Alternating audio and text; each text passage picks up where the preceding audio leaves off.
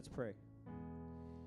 Father God, we give you all the glory, Lord, for sending your Son, Jesus Christ, Lord, not only to help us repent of our sins, but to help us in maturity, Lord.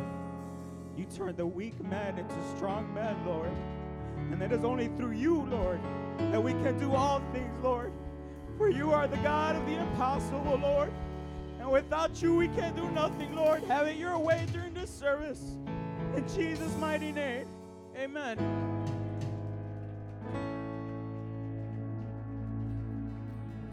me sing. Through you, I can do anything, and I can do all things, cause it's you who gives me strength. Nothing is impossible through you. my eyes are open, strongholds are broken. I live in my head. Nothing is impossible.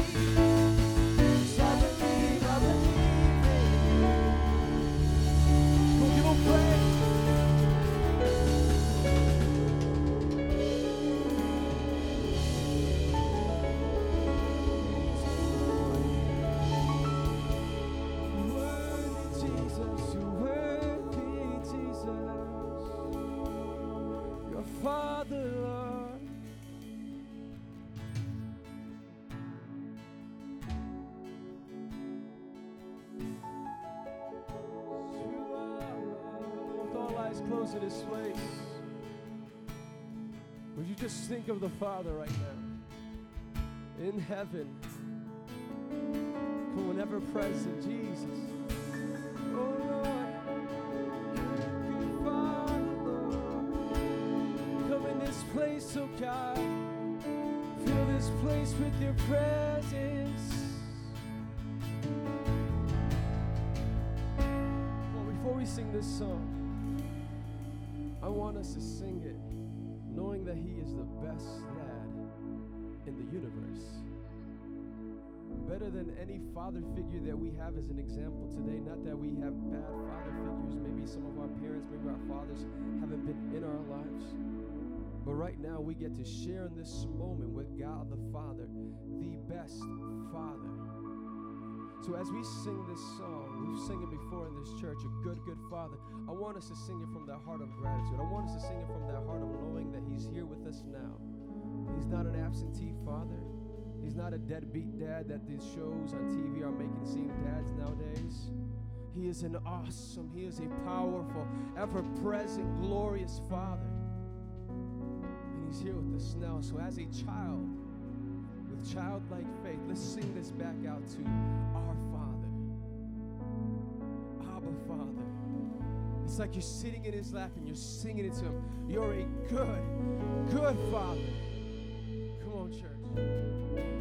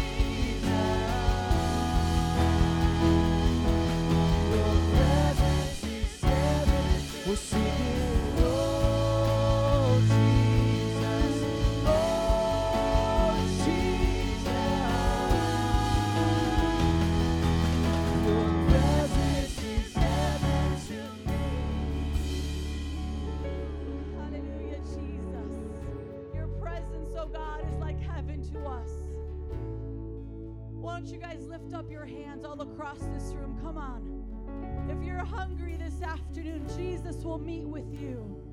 His presence is in your life is priceless.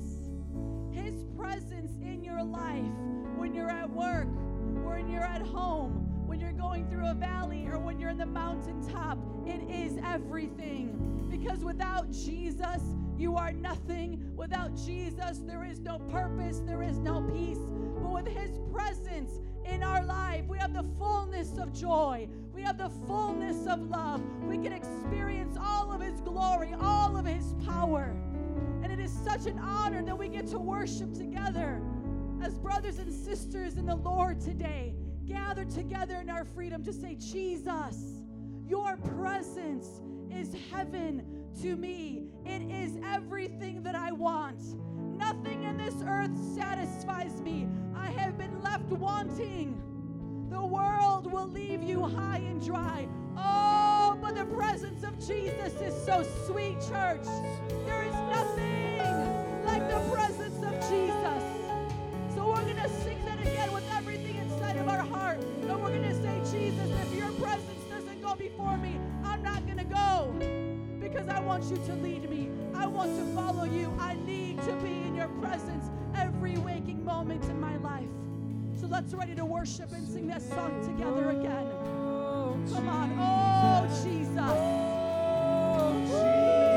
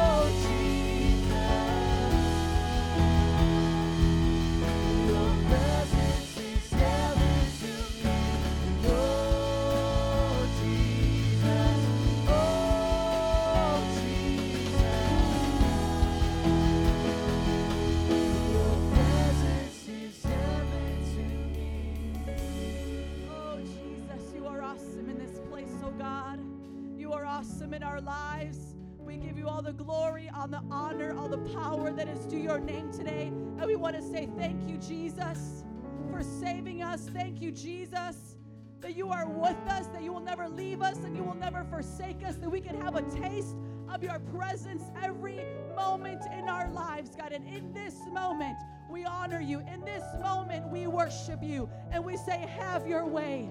Take us deeper. Draw us closer. Give us eyes to see what you see, ears to hear what you hear, oh God. We want to know you and we want to make you known. In Jesus' name, and everybody said, Amen. Come on, give the Lord a hand clap of praise. Hallelujah. Why don't you guys greet your neighbors as you find your seat? Give them a hug, a handshake. Let them know you're so thankful that they're here at second service.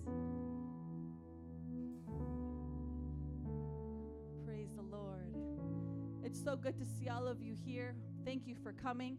At this time, I'm going to preach the gospel to you. The reason why we preach the gospel message is because we want every single person who comes through these doors to always know the good news that Jesus saves and that we have to deny ourselves, pick up our cross, and follow Him. As the scripture comes up, I want you to think about the cross. I want you to think about what Jesus did for you. In Acts 17, verses 30 through 31, it says, In the past, God overlooked such ignorance. But now he commands all people everywhere to repent. Somebody say, repent. For he has set a day when he will judge the world with justice by the man he has appointed. He has given proof of this to everyone by raising him from the dead. I want to let you know that God is not overlooking our ignorance. Once Jesus came onto the scene, it's been over. Jesus came, He put on the earth suit. He came to earth, left the glories of heaven to become a man. He was God in the flesh, God man, to take on the punishment that we could never pay, to cover the wrath of God that was against mankind because of the sin of Adam and Eve. We separated ourselves from a relationship with our Creator, and Jesus was the only answer. And it's only by the blood of Jesus that you can repent and be saved. And so he has given proof that he will judge the world one day in justice, and that proof is that Jesus rose from the dead. So you serve a God that is alive today, and he is going to judge the earth, the living and the dead, and we will all have to give him an answer for the life that we lived. So, with all eyes closed all across this room, you know if you're right with God and if you're not right with God. And if you're not right with God, I want to encourage you get right today. Today is the day for salvation. You are not promised tomorrow. The moment you leave this earth, you enter into eternity. Where will you spend eternity? Will it be eternity in heaven in the presence of our God, or will it be an eternity in hell away from the presence of God? However, you live your life on earth, in His presence or away from His presence, is how you will experience eternity. So, as I begin to pray, and you know you need Jesus and you got to get right with God, I want you to come into agreement and repent of your sin. Jesus, I thank you for this opportunity that we have to hear the gospel message, and nobody will be uh, c- uh, canceled by their excuses. You will hold everybody to an account. So I ask that today they would soften their hearts to you that they would open it up and say, God, I need you.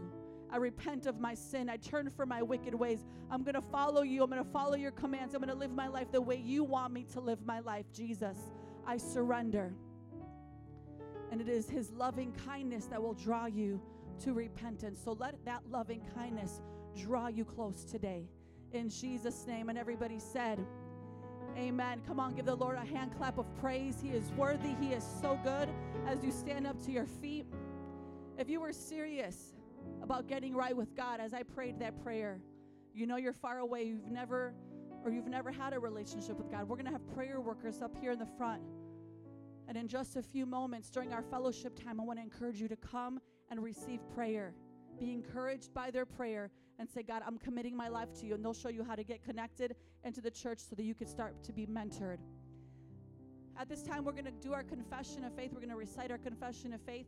The reason why we recite this week after week together as a church family is because this is our Christian worldview. This is the lens in which we see the world around us. Are you guys with me? One person, thank you. Are you guys with me? Come on, on the count of three. One, two, three. I believe in one God and Creator, who is the Father, Son, and the Holy Spirit. The Father who so loved the world, the Son who purchased my salvation in his death, burial, and the Holy Spirit who makes me new and abides in me forever. I believe in the perfect Holy Bible that reveals God's purposes and plans for my life. I believe in the second coming of Jesus who will judge the living and the dead. I believe in the eternal reward of believers in Jesus and the eternal punishment for all unbelievers in Jesus.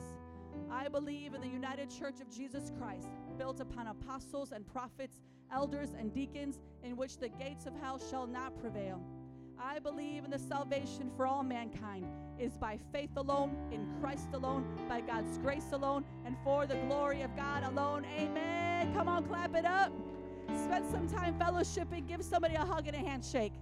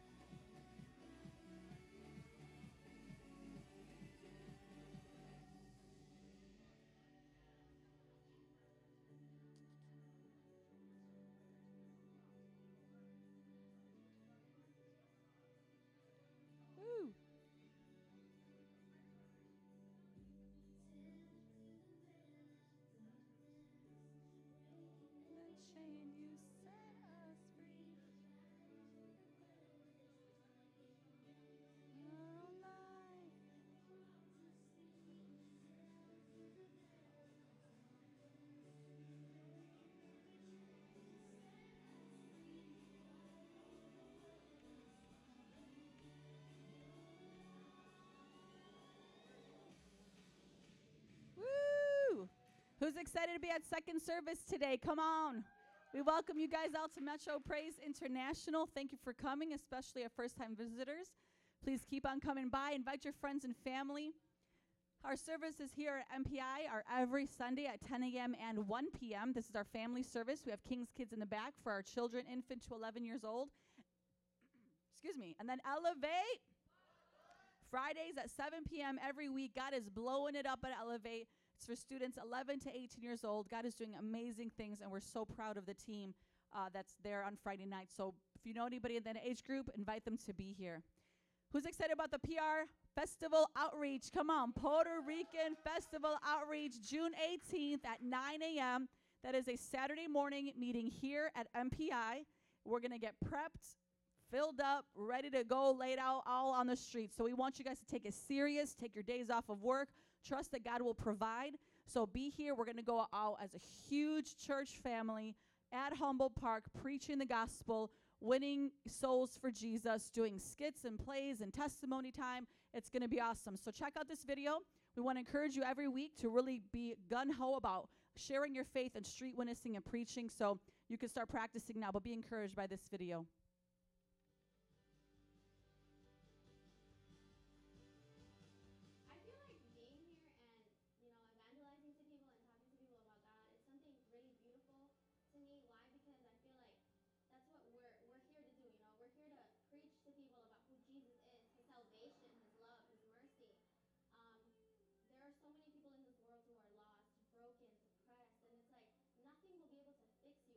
Jesus, you know. That's that's why he died on the cross, you know, to give you eternal life, to give you happiness and to give you peace. And I feel like Jesus wants us to be out here, you know, to reach those people, you know, people who are hurting, people who who who just have, you know, like issues that are going on with their lives, you know. Like I feel like he this is why we are here, to do his will, you know, as it is in heaven. Come on, give it up for the Boricua Fest. Come out strong. And then the day after that Saturday outreach, the following Sunday, June 19th, that next day, we're going to have our baptisms and Father's Day steak dinner. Come on. So it's going to be for both services, June 19th, the, the, dir- directly the next day of our Boricua Fest weekend, June 19th, 10 a.m. and 1 p.m. Baptisms during both services. Father's Day dinner, we'll be grilling steaks out in the back for all the dads. So invite your dads uh, to come. We'll, we'll bless them, we'll treat them good. And it's just such an awesome time for us to see people baptized. It's one of our favorite things as leaders to see people uh, water baptized. So it's going to be very, very special. So come on out, invite your friends and family. It's going to be awesome. Here at MPI, we have a vision, a strategy, and a goal. Our vision is loving God and loving people. And our strategy is to connect you, to mentor you, and to send you out. The way we want to connect you here at MPI is through our life groups. We want to mentor you through our 101 and 201 books. Then we want to send you out to do evangelism so you can win other people to the Lord. Because God hasn't saved us just to kind of warm up that seat, right? Just us four, no more. We got to go out there and win souls. And our goal is to have 100,000 disciples in Chicago with 50 churches and 500 around the world. Are you guys with me? Come on, look to your neighbor, say it's time to connect. Here's a snapshot of what's going on this week for life groups. If you want the full schedule, turn your handout around. You'll see all the times, dates, locations, different types of life groups that meet all throughout the month for this quarter. Pick a place, get connected, find a place to belong, and build friendships in the church. So, kicking it off Wednesday, we have the Righteously Redeemed Elevate Life Group, 11 to 18 years old, 6 p.m. Wednesday, we have our King's Kids. They meet every week, infant to 11 years old, 6.30 here at the church for our children. Royal Rangers Boys Club, Impact Girls Club. Thursday are gang outreach, 18 years and up, 7 p.m. Meet at that address. They're hitting the streets, preaching the gospel. Lives are being changed, guys. So we got to keep praying that God touches our city and that we see revival uh, in, in the gangs. Every week on Friday, we have our adult Bible study, 18 years and up, 7 p.m. One is at the Govea's house, the other one is at the Walker's house. I mean, Govea's and Vivids. Come on. So if you have not joined yet or attended any of those adult Bible studies, you're missing out. You want to be there, build the fellowship, get encouraged in the word throughout the week, and just know that there's people of God around that are there to encourage you to just keep on going. And Saturday, we have the Ambassadors Elevate Life Group, 11 to 18 years old, 1 p.m. here at the church. So God is doing it. Get connected. Then we want to mentor you. Somebody say mentor. We do the 101 book, Welcome to Your New Life, one on one. So you get a leader They'll take you through that book. You pick your schedules, you meet, they encourage you to really go after God and put Him first in your life. When you graduate the 101, you'll get into the 201 class, Disciples That Make Disciples. That's where we train you to be a leader in the church so that you could one day be appointed as a deacon and an elder here so you could keep impacting your world for God and be all that God has called you to be. Then we want to send you out. Somebody say, send. We want to send you out to do evangelism, go street preaching every Saturday from 5 to 8. We're hitting the streets, preaching the gospel. Lives are being changed and transformed. You guys are being refreshed. If you've never done it, are scared to do it, pray, ask God to give you the boldness because you have the boldness in Jesus' name. All you got to do is get out there. God will give you the words to speak and just come out knowing that God is with you and that He has called us to all go. Somebody say, Go. So, in recap, MPI has a vision, a strategy, and a goal. A vision of loving God and loving people, strategy to connect, mentor, and send, and a goal of 100,000 disciples in Chicago with 50 churches and 500 around the world. Let me get a hallelujah. Come on. Who's just as excited for tithes and offerings? Come on. Here at MPI, we believe that a tithe is 10% of our total income given regularly to the church. So if you have an income of $100, what is the tithe? $10. You have an income of a 1000 what is the tithe? $100. That's given faithfully to God. And an offering is above the tithe. That amount is between you and Jesus. All he requires is that you give cheerfully, you give generously, not begrudgingly like you're being forced. And so we're giving unto the Lord. That will reflect your relationship with God. So let's get into the lesson today from the Disciples Giving book. You could go to givingbook.org if you fo- want to follow along. We're on section two of the book, lesson eight today. Offerings can be used for charity. Again, the offering is a gift to God after our tithes. We're going to be reading in 2 Corinthians 9 9. You could look up on the screen as they pull that up. 2 Corinthians 9 9.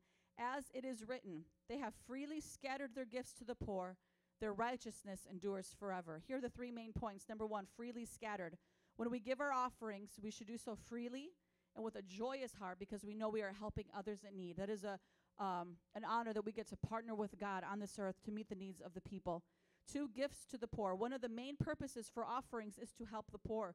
Charitable groups such as homeless shelters, food pantries, foreign aid, medical clinics, and rehabs are supported by the offerings of Christians. Most of the outreach uh, and monies that you see around the world that meet the needs of people are by Christians. We meet the physical need and we're called to meet the spiritual need. Both go together, and it's because of a generous people and churches, not even not just America, even though America has a lot of wealth, all throughout the world, us coming together to say we're going to meet the needs of the poor and the needy throughout the nations. And number three, righteousness endures forever. The temporary gifts we give the needy will be remembered by God forever. He hears their cry. So when we partner with him to meet their need, he is honored. However, the things we selfishly spend our money on will be forgotten in eternity.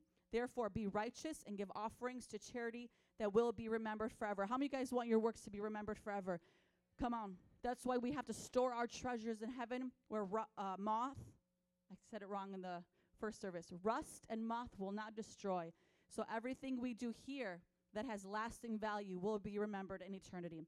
So, in summary, our generous offerings that we give joyfully and freely to charity are considered righteous and will be remembered by God forever. Let's apply this in three ways. Number one, be a faithful tither. Number two, freely and joyfully give your offerings to charity to help the needy. And number three, as you give, also pray for those suffering in the world. If you guys are with me, let's confess this confession of faith over our life and finances on the count of three. One, two, three. The offering is a gift to God after the tithe and is given in a variety of ways. God said it should be a generous seed given with a cheerful heart from personal sacrifice. Offerings will always bring thanksgiving to God because they go towards charity and ministry supplies. We give offerings in obedience to God's word, sharing with others our blessings with a gracious heart by imitating Jesus and revealing where our treasure really is. Please stand up to your feet as we prepare to give the Lord our best. Again, MPI believes that the scripture teaches that a tithe is 10% of our total income given r- faithfully to the church. Offering is an amount above that that the Lord puts on your heart to give. And on the envelope, you'll notice different categories. You can put the specific amount that you want to give towards each of those. And at MPI, we have four ways for you to give. Number one, in the bucket during the offering. Number two, in the wall mounted drop boxes. Number three, in the back with a credit or debit card. You can see Pastor Jerry if you have any questions about doing that today. And number four, you could go online and use Chase Quick Pay, PayPal, or Bill Pay at mpichurch.org forward slash giving. Very easy, very convenient. God will meet your needs when you put Him first. Come on, who's excited about our soul winning summer? It has officially kicked off. This is what we're giving to the building fund. You know, we give to missions, we give to building. This is what's happening in the building fund for the rest of the year. We want to encourage you guys to pray, to partner, to give. We're going to be changing Chicago and the world one soul at a time. All of those dates are our special outreach Sundays where we want to put the money towards doing outreaches, giving away free stuff, having Pastor Brandon Holt with us, taking the worship music ministry to another level. How many of you guys enjoyed worship today with our band? Come on, those are our people. They brought us into the seventh heaven today. God is good, and so we're just so excited about what God is doing, and He wants to each to use each and every one of you to make this summer impactful for our city. So let's get our hands dirty, okay? Dirty for Jesus in a good way. Let's go win some souls. Let's recite this verse together. Philippians 4:18. And my God will meet all your needs according to his glorious riches in Christ Jesus. Let's pray. God, we thank you so much for your bountiful blessings in our life, your provision, your favor, your faithfulness. I pray that you bless the gift and the giver this afternoon. Pray that you would meet their needs according to your glorious riches, that as they put your kingdom first, and all these things will be given unto them as they remain faithful to you, that they will trust you. We do not trust in the dollar bill. We trust in God. And we know, Lord God, that you will uh, bless us to be a blessing so that what comes through our hands will go back through our hands. What comes to us will go through us so that we can meet the needs of your people and, and the nations around the world. We love you. We bless you in Jesus' name. And everybody said, Amen. Please come forward as you give. And we thank you so much for your support and your generosity.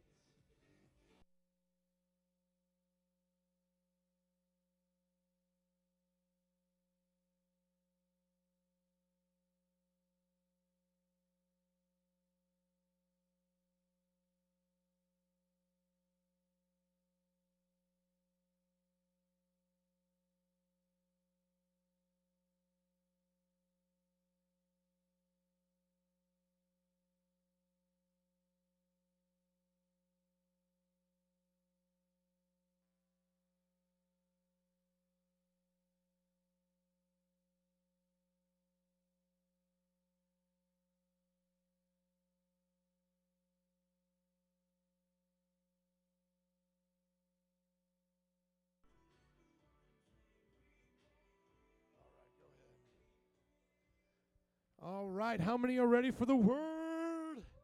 Come on, make some noise. I love you guys. Second service crew getting it on to the break of break of dawn. Man, Marcella, you had such a good testimony. Didn't you guys enjoy Marcella's testimony? Come on. Give it up for Marcella. Seriously, my wife and I were watching it last night. We watched it like three or four times. Like, man, this girl is so gifted. Like you were just like so a matter of fact and putting it on point, man. It was awesome. I enjoyed that.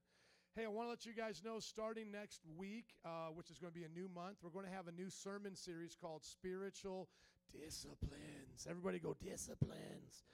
So, you guys are going to get disciplined in the Spirit. We're going to be talking about all the good things that God has called us to do. So, I want to make sure that you guys have a head start to come on out and invite your friends. And now, today, we are going to finish our sermon series on spiritual growth. So, this was the one that we started after Easter. So, we did this all through April and all through May. And now we're going to conclude it with Grow in Faith. And we have our notes online at mpichurch.org or the Facebook page. So, open up uh, your Bibles with me to 2 Peter. 2 Peter chapter 1 has been our series text for the whole entire uh, time we've been learning about spiritual growth.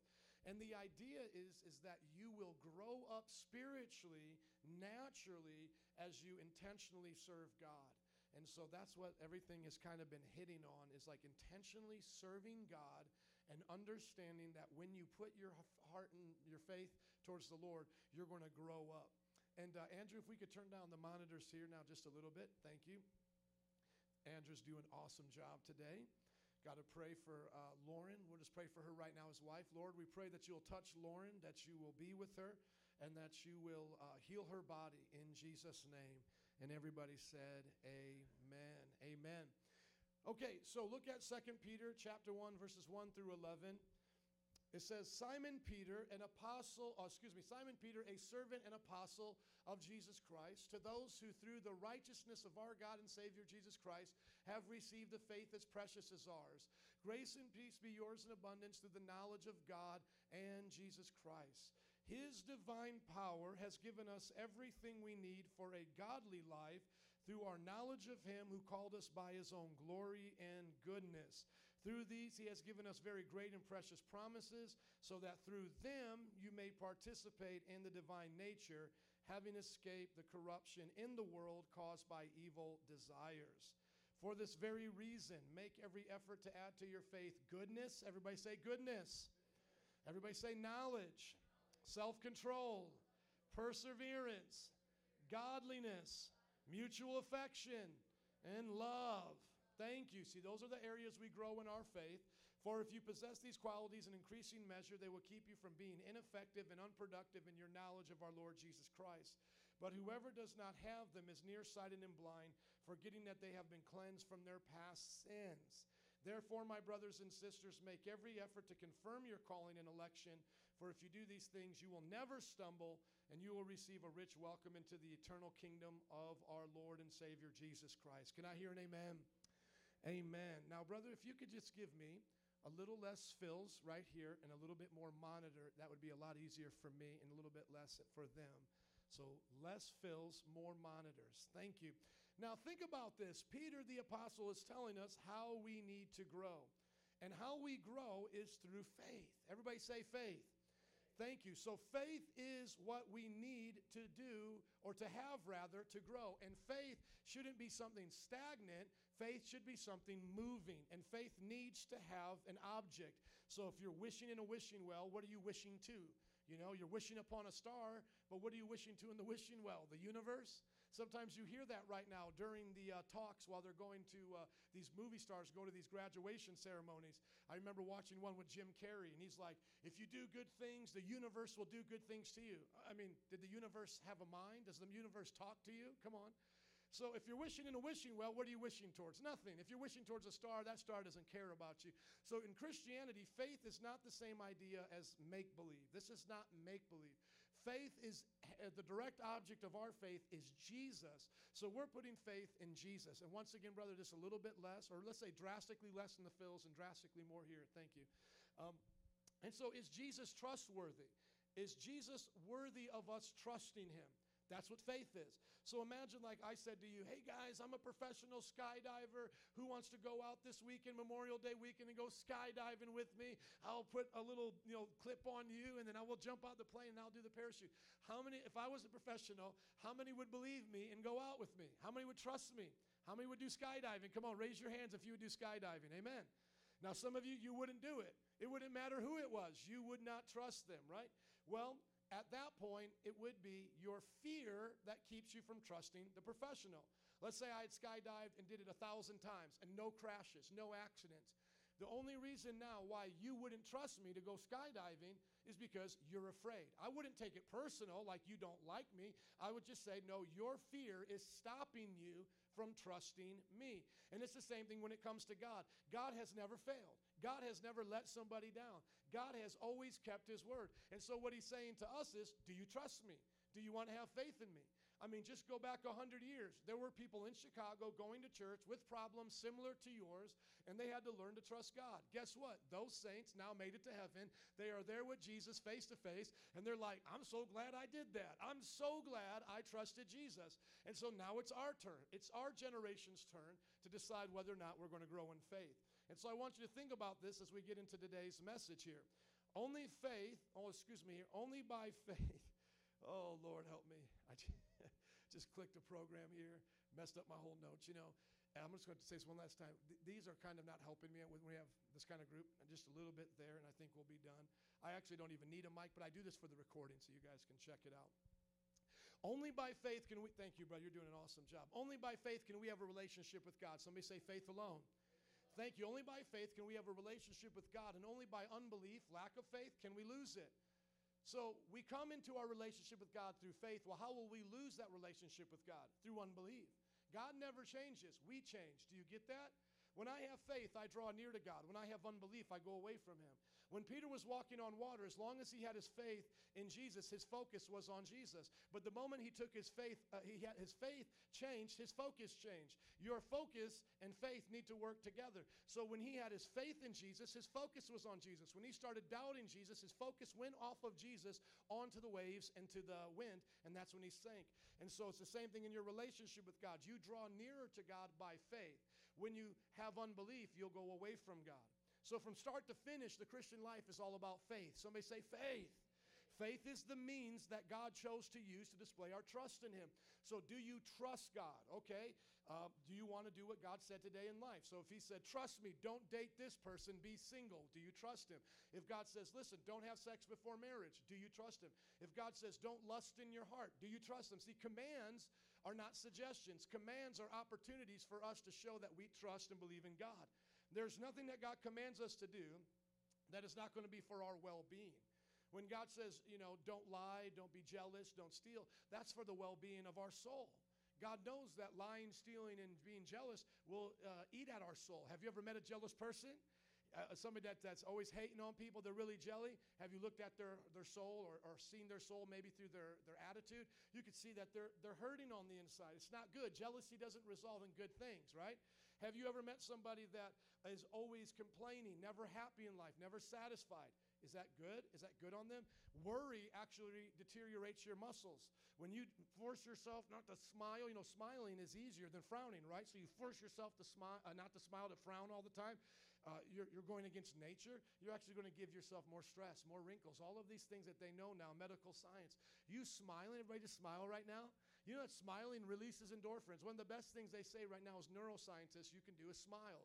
Another odd thing, though, is yawning. Believe it or not, yawning helps activate your brain. It's not just about giving oxygen to the brain, but there's something unique that they have found out that when you yawn, your brain is hitting a reset. And w- they don't know how that developed over time, but it did. And so, yeah, the Bible is true physically that stress is not good for us, worry is not good for us, jealousy is not good for us. Faith in God is good for us. Trusting in God is good. So, for example, let's say somebody's in the hospital. Two people are in the hospital, same disease.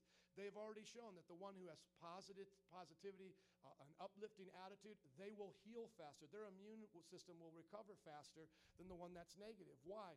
Because the one that's negative, they're using their body and their cells for other things. The one that has it healthy, their cells are free to go around and do all of this other stuff and promote healing. Look it up online if you don't think I'm telling the truth.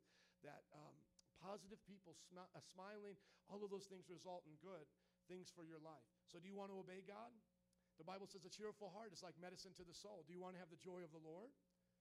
So, then that means you can't live by sight. You can't live by what you see because what you see may not always be good right? So today I believe in God to change Chicago. But if I go outside uh, to go to the park after this, to, to the lakefront, and I see people fighting, that can discourage me now and go like, man, why do I even pray? Why do I even try to believe that God's going to change the city? But if I have faith and I look at these guys fighting, I'm going to say, you know what? I don't live by what I see. I live by what God said. And God said, if I be lifted up, I'll draw all people unto myself. So if I keep lifting up Jesus, God will keep filling up these chairs. God will keep changing this city. Amen. And how many know we need more than just pew sitters? We need disciples that will make disciples. Amen. Today in our first service, we um, graduated four uh, people from the Bible college, and it was amazing. And they made a decision I'm going to be in ministry. Well, when I first started in this uh, city, I didn't have anybody in the church. I met in a home Bible study. So I had to have faith not only that our church would grow, but that one day we would have ministers and all of those things. Well, did I see it by my sight? No, I saw it by faith. So everybody say, grow in faith. Thank you. So, whatever is lasting and whatever lasting good a person does in life will be a direct result of their faith in God. So you have to grow in faith in everything you do. Uh, you have to grow in faith, rather, because everything you are and will do will depend on it. So, can you be a good father, biblically, according to the Bible, without faith? No, you can't. No, you can't. Because the first thing is, if you don't teach your children about the world to come, I don't care what you've done for them here, you have failed them. Think about that. If Bill Gates does not teach his children about God, Bill Gates is a terrible father. Now, you may say he's not an abusive father, and that's great. An abusive father is another kind of terrible father, another kind of sin.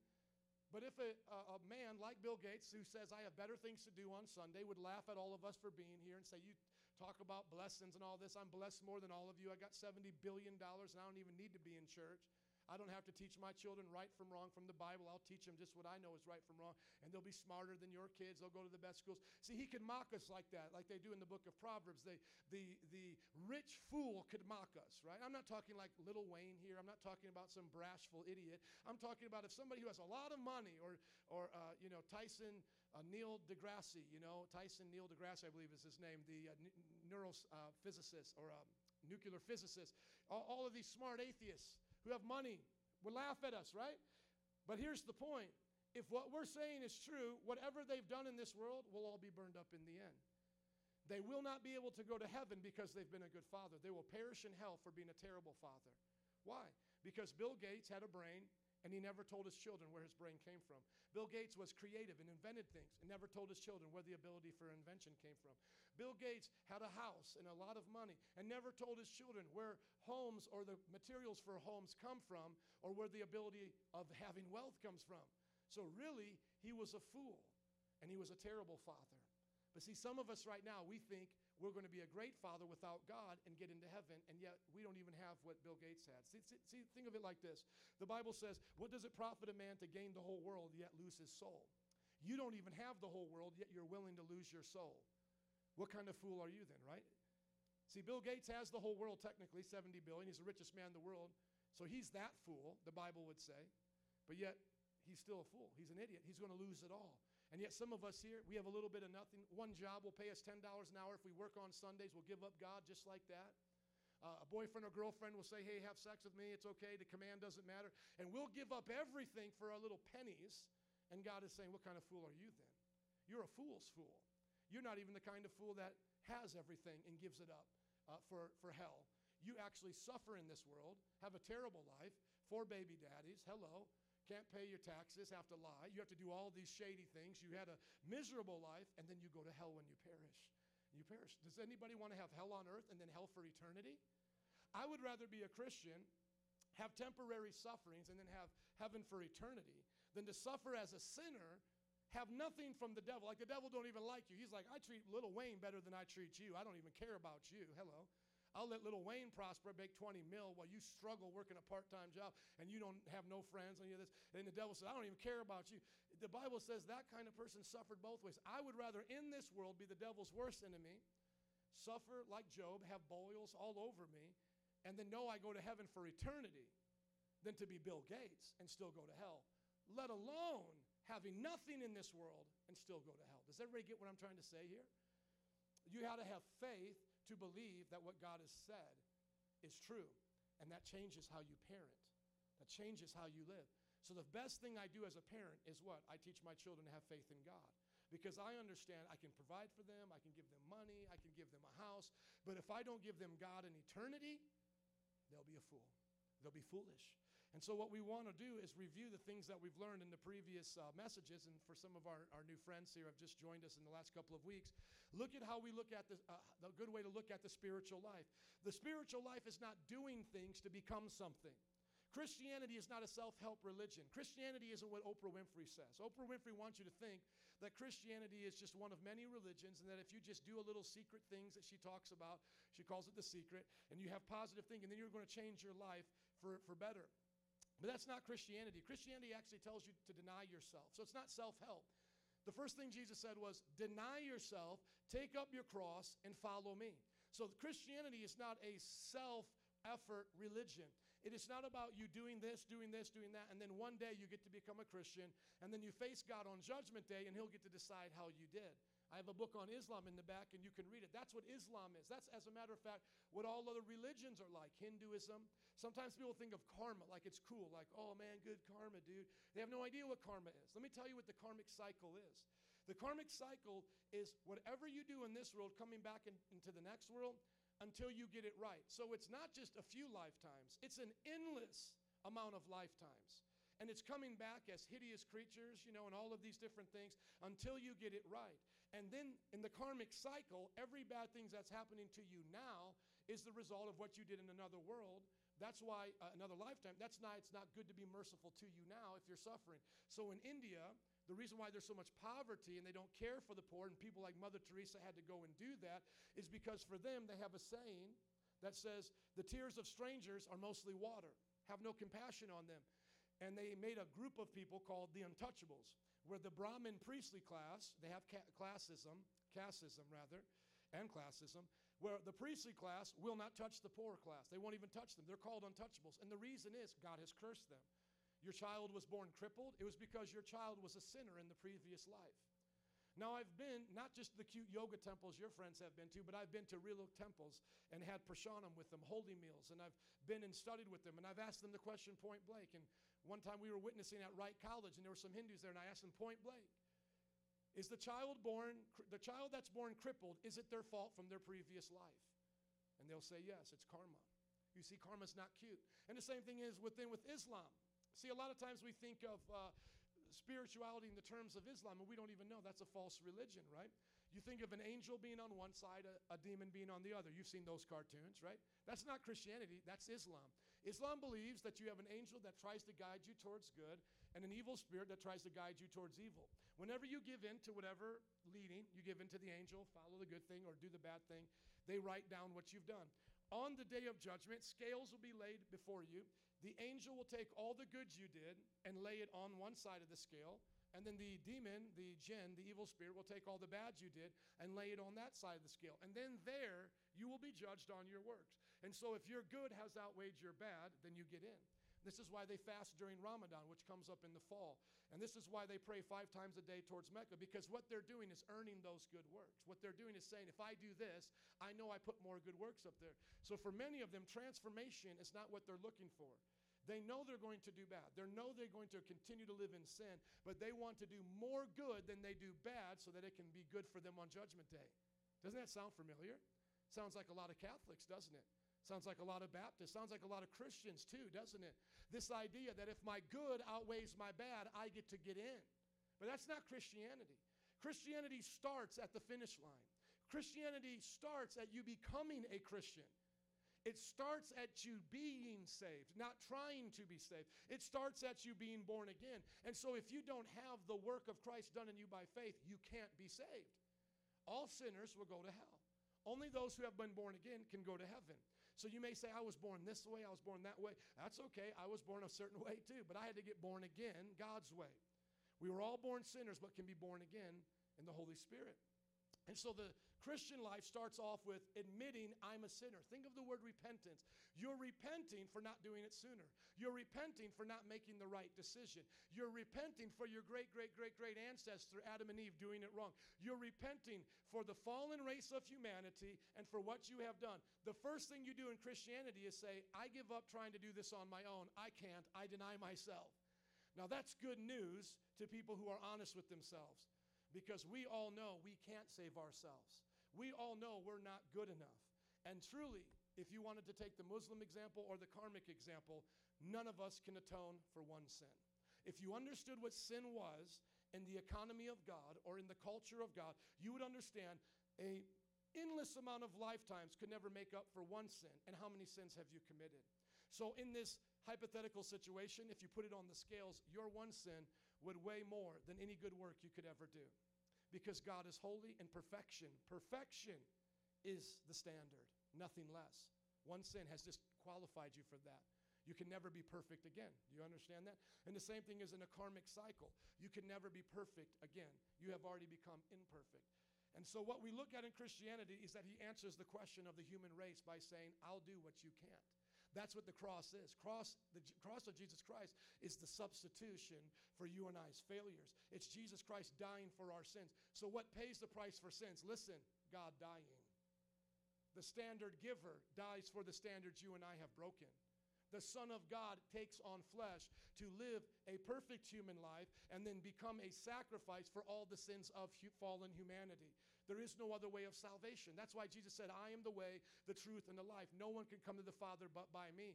And then you want to talk about a certain kind of fool. Let's now talk about a certain kind of religious person.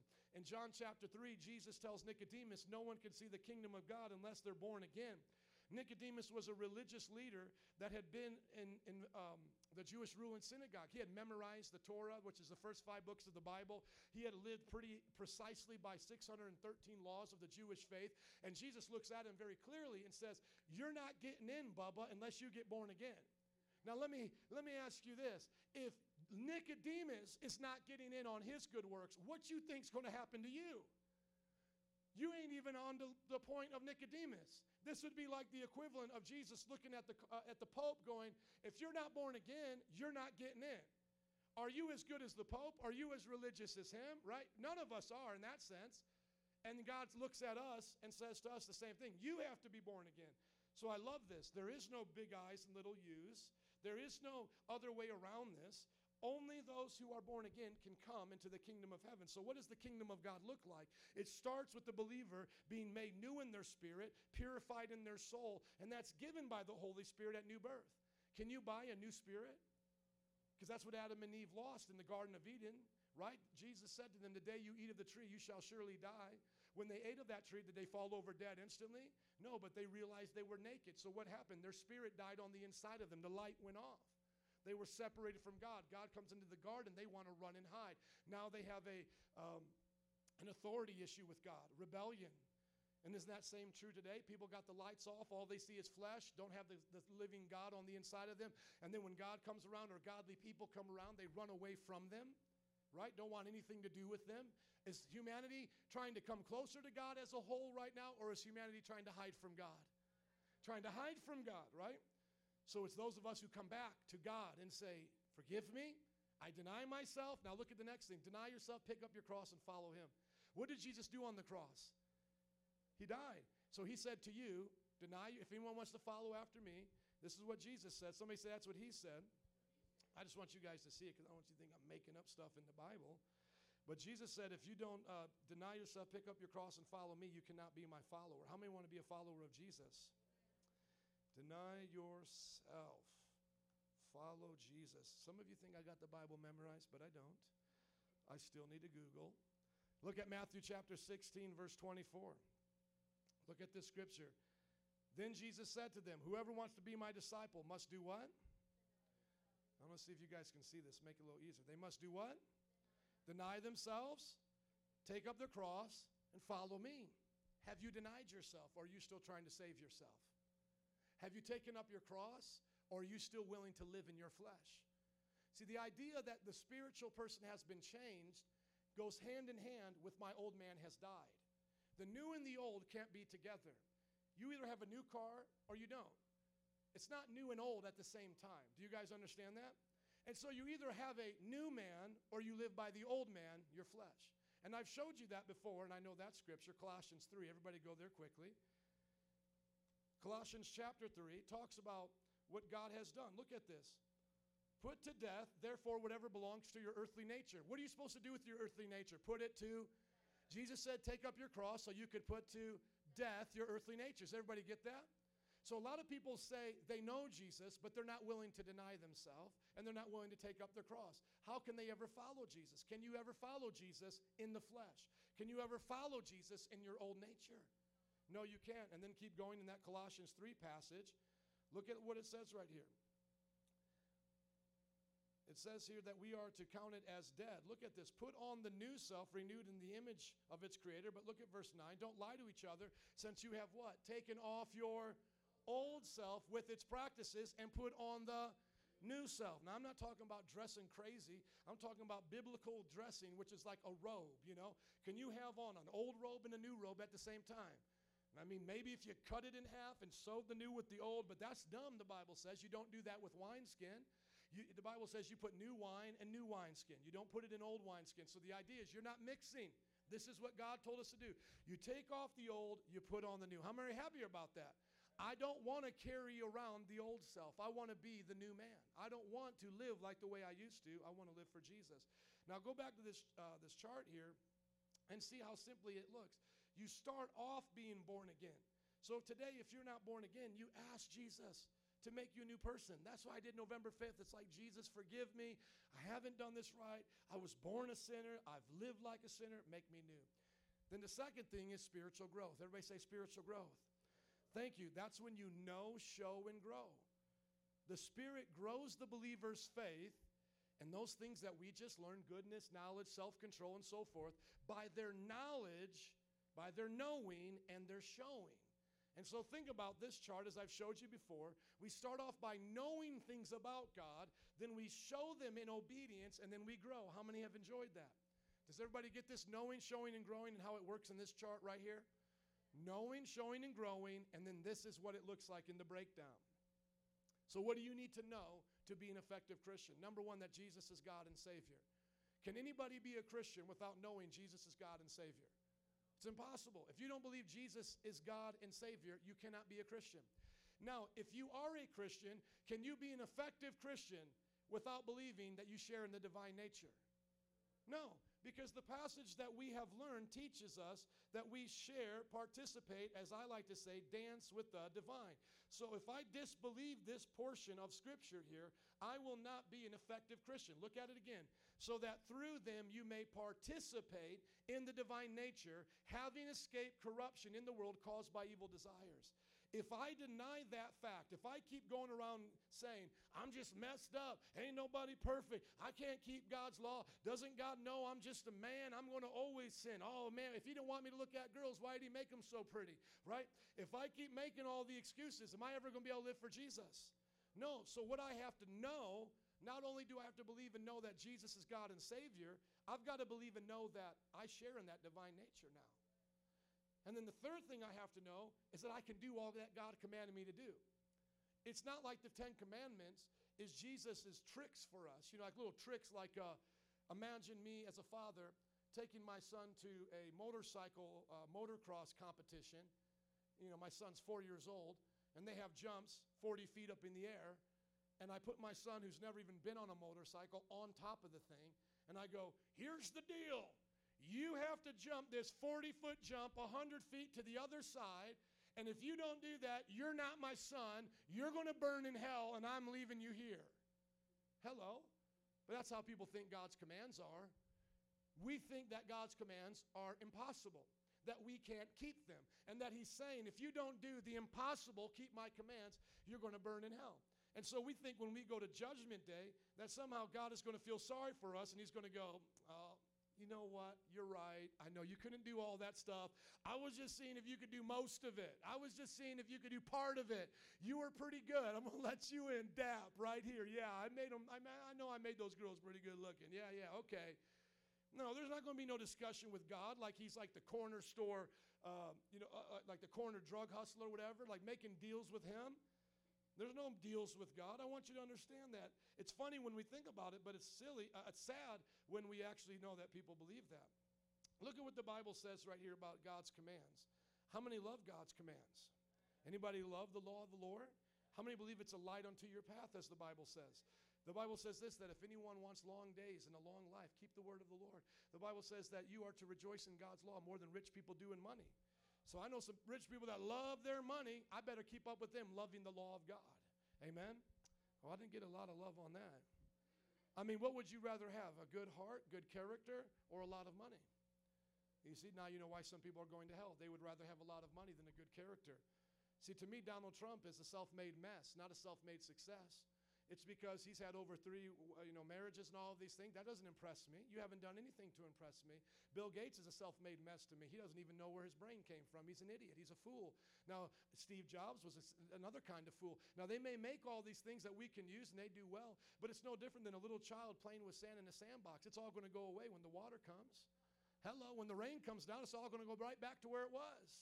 And guess what? The Bible says the righteous inherit the earth. So I'll take that mansion, Bill Gates. Thank you very much because that's going to be mine in Jesus' name. The Bible says it that the wealth of the wicked are stored up for the righteous. Have you ever thought about the millennial kingdom? Do you believe it's coming? Jesus said, I'll be back. Amen. He did. He, he said it long before Donald Schwarzenegger, I'll be back. He did. Now, I want you to think about this. Think about how we're supposed to look at the commands of God. Because a lot of times people go, Oh, I don't like these things, man. I mean, I really wish I could steal. It's so cool or I really wish I could be jealous. Listen to this. In fact, this is love for God to go to church on Sundays and just pretend to be a Christian. Is that what it says? In fact, this is love for God to sing Christian songs with K Love on the radio all the time. Is that what it says? This is love for God to listen to TV preachers and buy their books at Walmart.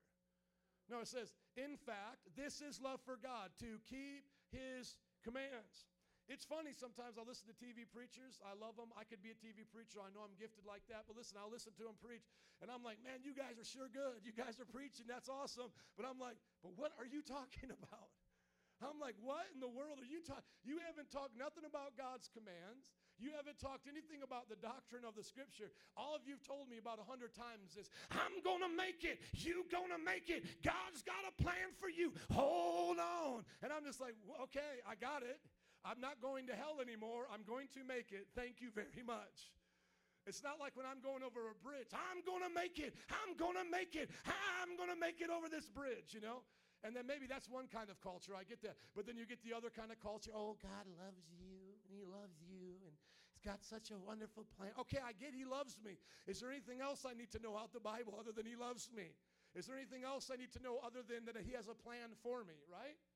Well, here's what it says. In fact, this is love for God to keep His commands. And His commands are not burdensome. See, some of you disbelieve God and His commands. Some of you don't believe that God is giving you good things. See, my daughter, when I tell her to clean her room, she may think that's a burden. When I ask Lucas not to beat up his sister, little sister Zoe, he may think that's a burden. But that's because his heart's not right. But if he begins to love his sister as himself, he'll understand that's a good command. And if my daughter will understand cleaning your room allows you to have more things in your room, more nicer things, that you don't lose them and step on them when you got your sheets over here and your little tiara over here and you didn't see it and you step on it. Hello, you can keep things nicer when you keep it neat. Hello, right? I mean, let's, let's talk real. When you buy a new pair of shoes, you keep them nice, right? Because you want them to last long. You don't just go running through the mud with them because then you're going to have to dirty them. You have to clean them. Get out your toothbrush. Has anybody ever cleaned their shoes with toothbrushes before? Hello. But that starts to wear it down. So the less dirty it gets, the less clean it has to be done. And so God is trying to tell us that the heart is like that. The heart is sensitive. The more you keep messing with breaking God's commands, yes, He'll forgive you, but your heart can become hard. Your heart can become hard because you've, you've looked at commands as a negative thing instead of a blessing, and I'll get to that in just a little bit. So these are the things we need to know that Jesus is our God and Savior. If you believe it, say amen. Do you believe that Jesus is your God and Savior? Do you believe you share in the divine nature? Do you believe you can do all that God commanded you to do? Amen. Let's do it. Now we're going to show it. See, it's one thing for me to say, I know all the things my wife likes, but it's another thing to now do what my wife likes. So if I keep saying, I know what you like, but never do it, then I'm a hypocrite, aren't I? I'm not showing what I know. You need to show what you know. Now, there are some people in Christianity that don't want to show what they know. And, and the Bible says they're detestable, unfit for any good work. Does anybody want to be detestable, unfit for any good work? No, you want to be a, a Christian that lives for God. Amen. Look at this Titus chapter 1, verse 16. They claim to know God, but by their actions they deny Him. They are detestable, disobedient, and unfit for doing anything good. Have you ever met anybody like that? They claim to know God, but don't live for Him. They're also worthless in the eyes of God. Now you may say, well, doesn't God love them? Absolutely, but they're worthless to do anything good. Here's a translation such people claim they know God, but they deny Him by the way they live. They are detestable, disobedient, worthless for doing anything good. So, does God look at hypocrites like, oh man, you all pretty good, at least you're trying? No, He goes, you're worthless. I can't count on you for nothing. I'd rather you be hot or cold because you're neither. I'm going to spit you out my mouth. Haven't you ever seen that scripture in the Bible? May not be one of your favorites or one that you're going to put on your pillow or a, or a bumper sticker or a magnet on your, uh, you know, your refrigerator, but it's in the Bible. Red letters, Jesus talking. So because you are lukewarm, neither hot nor cold, I'm about ready to spit you out of my mouth. Now listen to how God is dealing with these people. And what do they say back? Did they go, God, you're right. I've been a hypocrite. I've been saying I know you, but I don't live for you. You got me, God. I, you know, I'm sorry. Forgive me. No. What do they say back? He says what they say back. You say I'm rich. I've acquired wealth. I don't need a thing. I hear that all the time when I go street witnessing. Hey, man, you got a second talk about Jesus? No, I'm good. I'm good. Like as if I was offering them a vaccination for like influenza. Like, no, I'm good. I don't need that. Or like as if like they had just eaten a full meal and I was that waiter interrupting their conversation to ask them if they wanted dessert. You want some dessert? No, no, we're good. We're good. Let me just get back to this. No, we're good. Hold on, dude. You're not good. You're going to hell. You're going to hell. But here's the problem you think you're rich. You think you're blessed, Bill Gates. You're good. I'm good. Look, I got money. I've got my family. I've taken care of things. I've built things. I'm rich. You may not even have as much as him. Remember, we, we, we call that double the fool. I'm good. I got a job. I got a paycheck. I make 15 an hour, going to school, taking care of my kids. Life's getting better for me. I don't need a thing. I don't need that. Now, what does God say back to him? You don't realize that you are wretched, pitiful. Now, when he says you're pitiful, that you are pitiful. That's God talking to you. It's one thing, you know, we look at each other's babies, they come out the womb looking at like aliens, and we're like, oh, they're so cute. Look at that thing. What is it, girl or a boy, you know? But listen to me, the mother, the mother will always look at that baby, no matter how it comes out, gooey stuff all over, crooked eye, you know what I'm saying? Oh, look at my baby. I love my baby. But listen, your creator, when your creator says, you pitiful, you pitiful. The one who made you, who knows you from the inside out, says you are wretched. There ain't nobody to come back and go, no, Jesus, you got it wrong. They're actually pretty cute. No, when God has spoken about you, it's over. You're wretched, pitiful, poor, blind, and naked. Now, I hope you're not that way today. If you are, you need to repent. Amen? So the world we live in says back to God, I'm good. And God goes, No, no. Angels, look at this. They think they're good. Honestly, I want you to get this in your mind right now. Imagine a man falling from the sky. He's falling from the sky. He's in maybe a planet where the sky to the ground can, can be hundreds of miles. So it takes a long time to fall down, not just a couple of miles like ours. Now imagine somebody coming next to them in a parachute going, The ground is coming. You're falling right now. But imagine that was how they were created or made, or maybe they were, uh, let's get sign, like sci fi here. Maybe their memory was erased, and now they wake up and they're actually in the middle of this air and they're falling and they don't even realize where they are, right? So let's just say it like that and somebody comes next to him with the parachute and is like next to him going, You are falling right now. That's where you are. You're, you're falling. The ground is coming. You're about ready to die. Now imagine this person just arguing with them. Imagine if they had some nice piece of jewelry. Well, I got this. Look what I got. This. And the person literally is looking at it going, You are pitiful. You are, wretched. You, you're naked out here. You have nothing. The ground is coming. That's how God is with us. That's what the preachers are. We're coming to the people going, You're falling. You have fallen from the grace of God. You are under the condemnation of God. The ground is coming. Hell and death are waiting to swallow you up. Repent. Grab the parachute. And people are like, I'm good. I'm good. You're falling. You were born falling. It's normal to you because you were born a sinner. Your friends are falling, so you're all falling together. It's normal in your culture because they're damned and going to hell too. You don't understand, I don't understand until the Word of God comes. Until we understand that there's a salvation message that we don't have to fall anymore and that God created us for greater things. And you surely will bust hell wide open without Jesus. And I say that not in mockery, but in trueness. So let us all live for Jesus here. Amen. Let's live for Jesus. So let's show it so I say to my wife, Hey, I know what you like. You like me to hold your hand. I'm going to show it now in public. I'm going to hold her hand. Children, you love me? Bethany, clean your room. Show me. Now, what happens when you show somebody you love them or you show somebody you care about them? You grow in your character as a person. Marriages grow closer. Parent and, and child relationships grow closer. On your job, you develop more of a good reputation, right?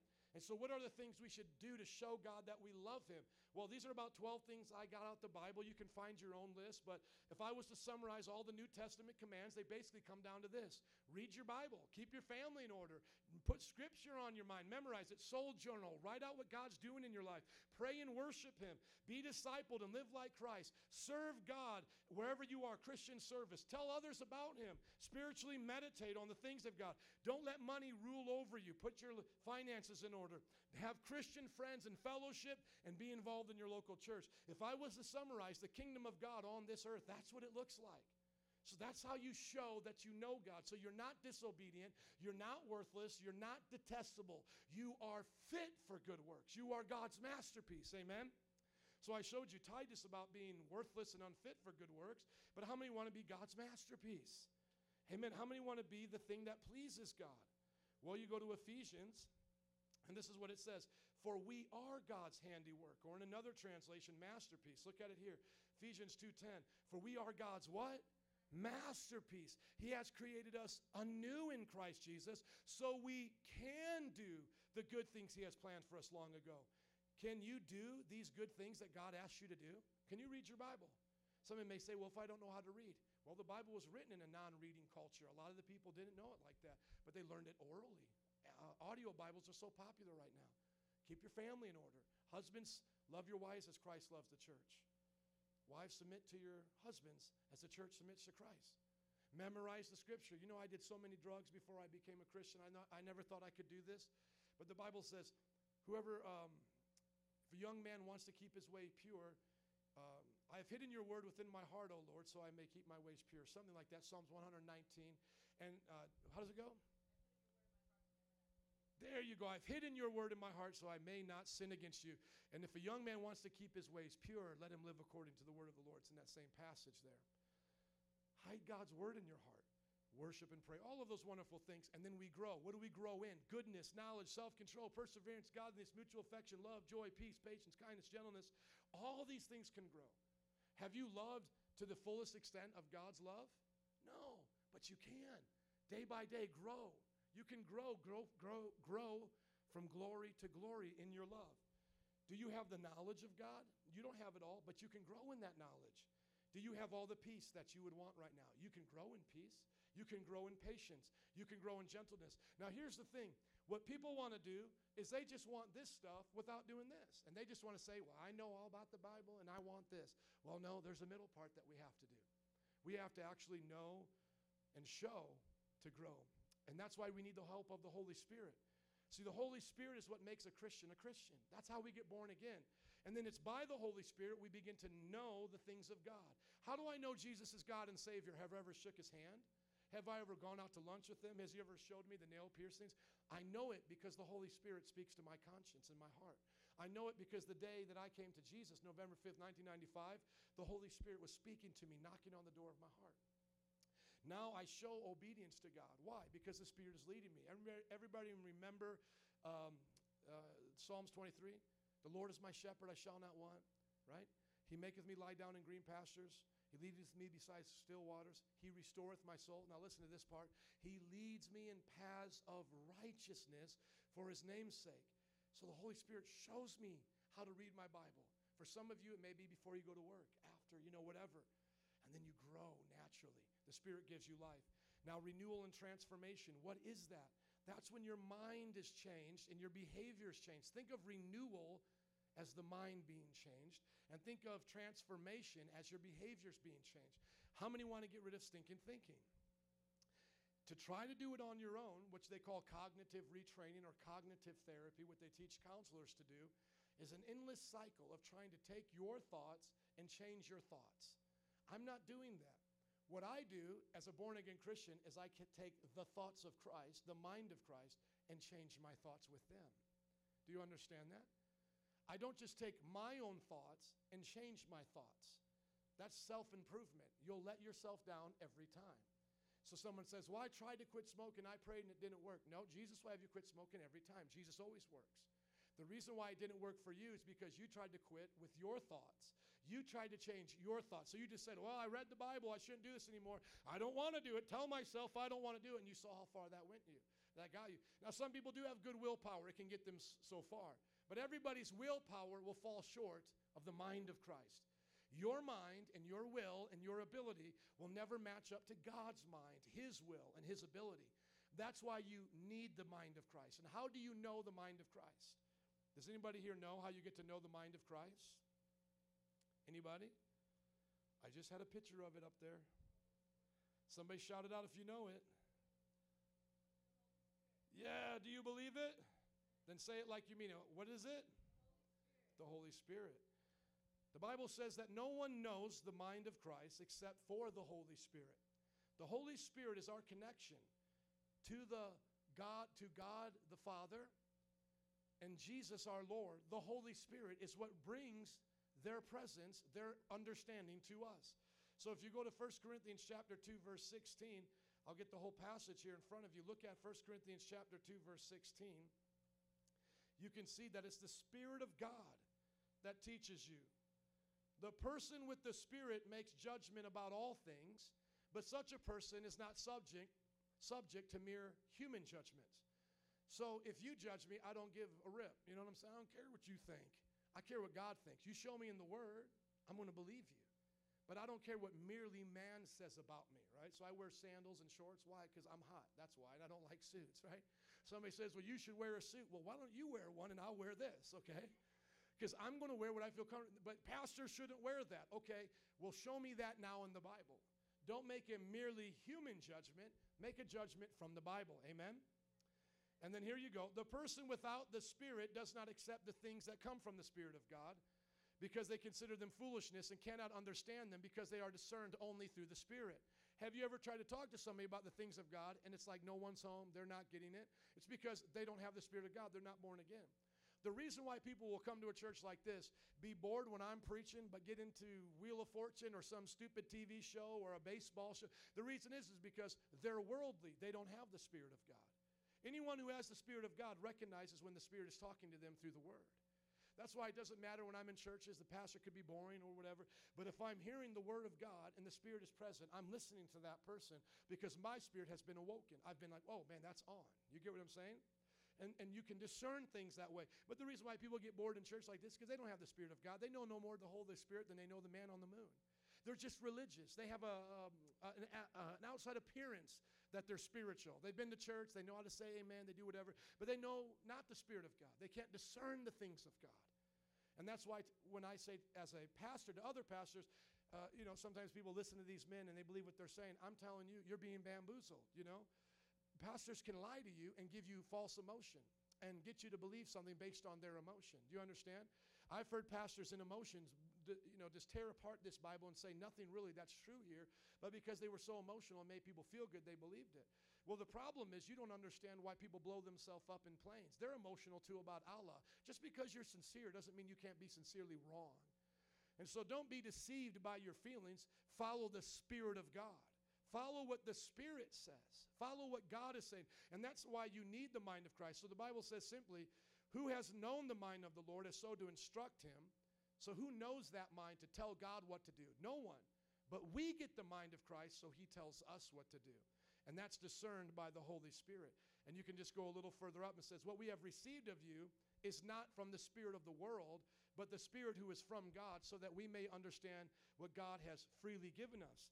That is why we speak not in words taught by human wisdom, but in words taught by the Spirit, explaining spiritual realities with spirit taught words. So you're trying to talk to somebody and they don't understand spiritual realities. It's because they don't have the Holy Spirit. The only thing you need to talk to a sinner about is their sin and repenting. That's the only command for a sinner. There is no other command for them. The command is repent and be born again so you can enter the kingdom of God, stop being wretched, miserable, blind, and poor and naked, and now you can see the things of God. You'll understand the things of God. That's why when I first started witnessing, I would argue with people about, you know, whatever dumb thing they wanted to talk about, like where did Cain uh, get uh, his wife, you know what I'm saying? And, and all of these questions. They, they, can't, they can't understand the basics that Jesus died on the cross and that they're a sinner busting hell wide open. If, if they can't understand they're going to hell, why am I going to talk to them about things in the Bible that are of non uh, importance to their soul? Do you understand that? Well, explain to me the Trinity, how 1 plus 1 plus 1 equals 3, but you guys are saying it's one God. That's dumb. I don't believe it. Well, no, here's the thing is that you're dumb because you have a cantaloupe sized brain and you want to try to point your finger at God and say you can't be this way. There are creatures in heaven that are beyond even your and I description, and they're still creations of God. How much more so is God more complex than us, right? But this is the naughtiness of man. We're so sassy. We've watched a couple Discovery movies, you know, or channels, TV shows. We've gone to a couple college classes. We've had some scientists tell us something in a microscope or a telescope, and now we believe that we can explain the things of the world. That's why Paul was saying the same kind of thing to those people. They, they, they had philosophers that would be so amazing and eloquent and just blow your mind. Do I exist? Do I really exist? How do we know we're not the imagination of a God in a dream somewhere? And when he wakes up, we'll stop existing. You know, like the Matrix. They would have all these deep thoughts. And then Paul would say, I come up to talk to them about Jesus. And literally in Athens at Mars Hill, they get mad at him and want to kill him, right? They want to get rid of him. And he's like, The reason why you don't understand me is because I'm talking about spiritual things.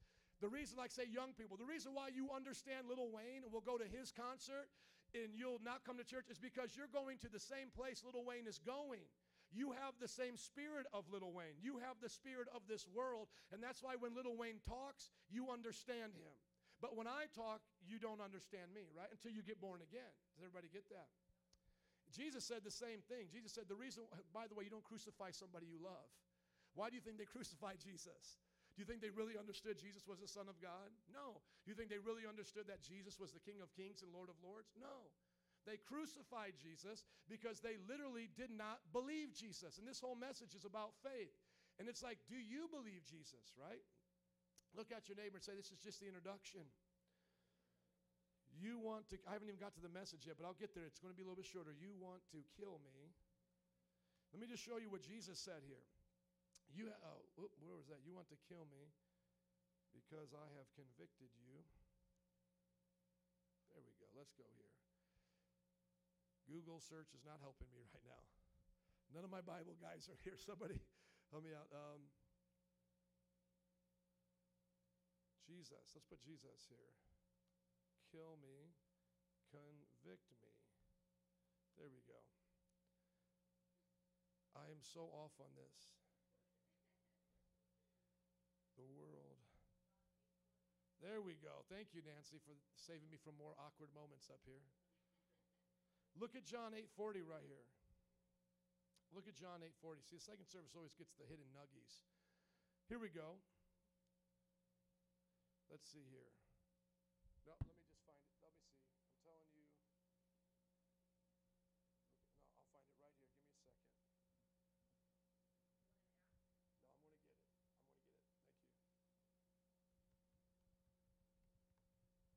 Thank you. There we go. John 15, 19. Look at it here. Look at it. Let me go to the passage so you guys can see it. John 15, 19. Look at it.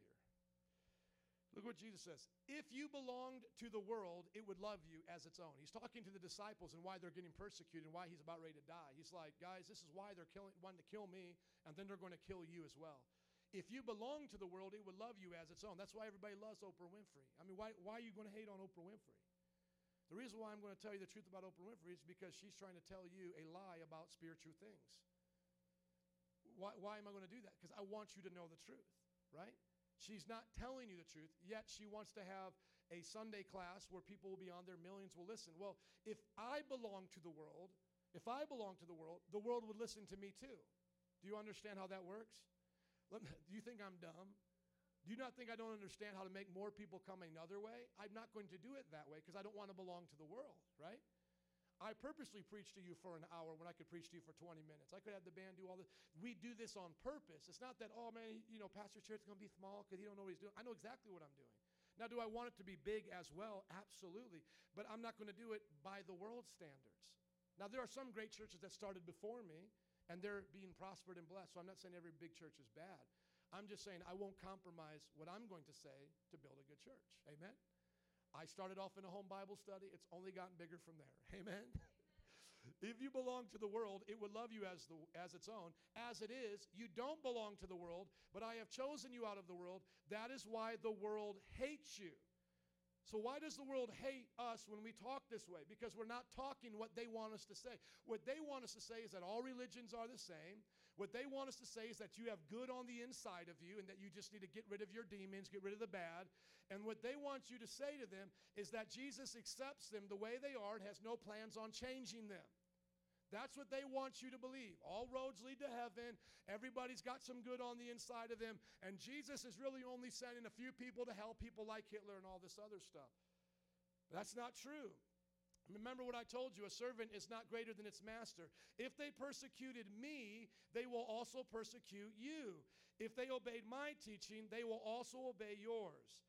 They will treat you this way because of my name for they do not know the one who sent me. So they're killing him because they don't believe he came from the Father, and they'll kill me because they don't believe I'm saying what he said. No, no, no, you don't know what Jesus is saying. Jesus really said this. You stop that, right? That's what they're going to say. Stop saying Jesus said that stuff. That's mean. That's bigoted. Stop saying Jesus said it's male and female. Stop saying that. We get to decide now our own sex and gender. Stop saying that Jesus said the kingdom of God belongs to children, and if you cause one of these to stumble, it's better for you to take a millstone, uh, a rocker, and drown yourself in the ocean. We can do abortion. They're not children.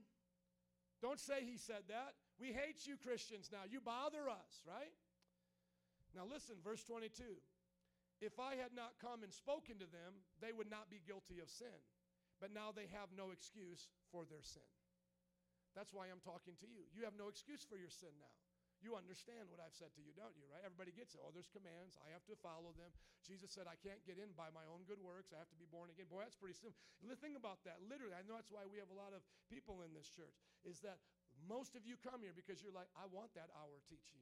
I want to know the commands of God so I know that I can please Him and be blessed and truly live the kind of life that He wants me to live. Amen? So, when we look at this chart right here, the idea is so simple, guys. I don't want you to get lost in it and feel like, oh, I got to do all this crazy stuff. No, it's so simple. Let the Spirit make you new. Let the Spirit show you the knowledge of God, teach it to you, and then help you to demonstrate it in your life. God will empower you. You know the scripture that says, I can do all things through Christ who strengthens me? That's not trying to learn how to pay your bills because you went in debt with your credit card and now you need some help. That's fine if you want to say it there, but that's really to help you live the Christian life. It's, it's when you're looking at this whole list right here going, I don't know if I can do all of that. Yeah, you can. You can do all things through Christ who strengthens you. Well, I don't know. There's a lot of temptation in this world. Oh, greater is he that's in you than he that's in the world. See, that's where those scriptures come into play, right? That's where it comes into play. So, the new man is the Spirit, God making us new. Spiritual growth is the Spirit empowering us, leading us in paths of righteousness, giving us the mind of Christ. And renewal and transformation is now thinking and acting like. And so, what does uh, the whole thing look like? What does it look like? Well, new birth is salvation and sanctification made like Christ. I start made like Christ. I'm not God's pie that He's trying to work on or His clay, whatever. I- I'm finished the day of salvation. But what continues after salvation? It's not my salvation. What continues is my growth. My son was born on the day he was born. That was his birthday. He doesn't get born again and again and again and again. No, he grows from the time he was born.